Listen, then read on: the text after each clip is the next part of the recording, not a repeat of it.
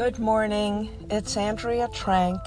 I'm sitting outside of Chico's having just taught a yoga class, and I'm headed over to another yoga class. And life is returning to normal, at least for those of us in Florida.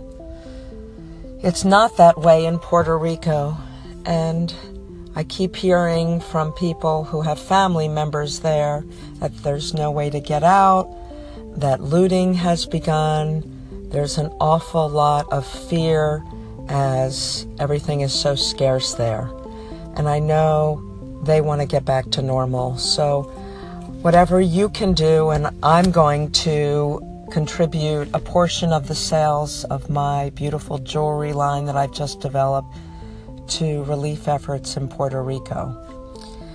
But getting back to normal, what does that mean for you? When I was young, I used to laugh at watching my mother and my mother in law with all their little routines in life that seemed to take forever as they tried to have a normal in their life.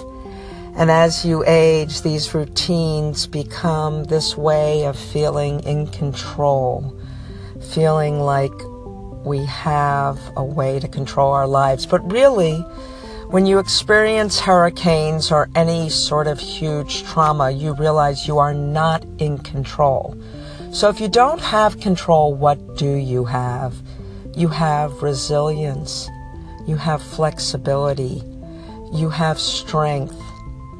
You have this ability to withstand the changes of your life and then to bounce back from the traumas. And this is where a yoga practice can really come in because we focus on sthira and sukha, strength and ease, steadiness, flexibility. It's this balance between the two.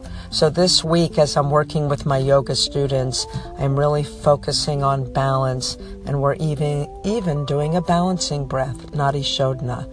So if you're interested in learning more about these things, you can come to my yoga classes if you're local in Fort Myers, or you can tune in to some of my other programming if you're out of town.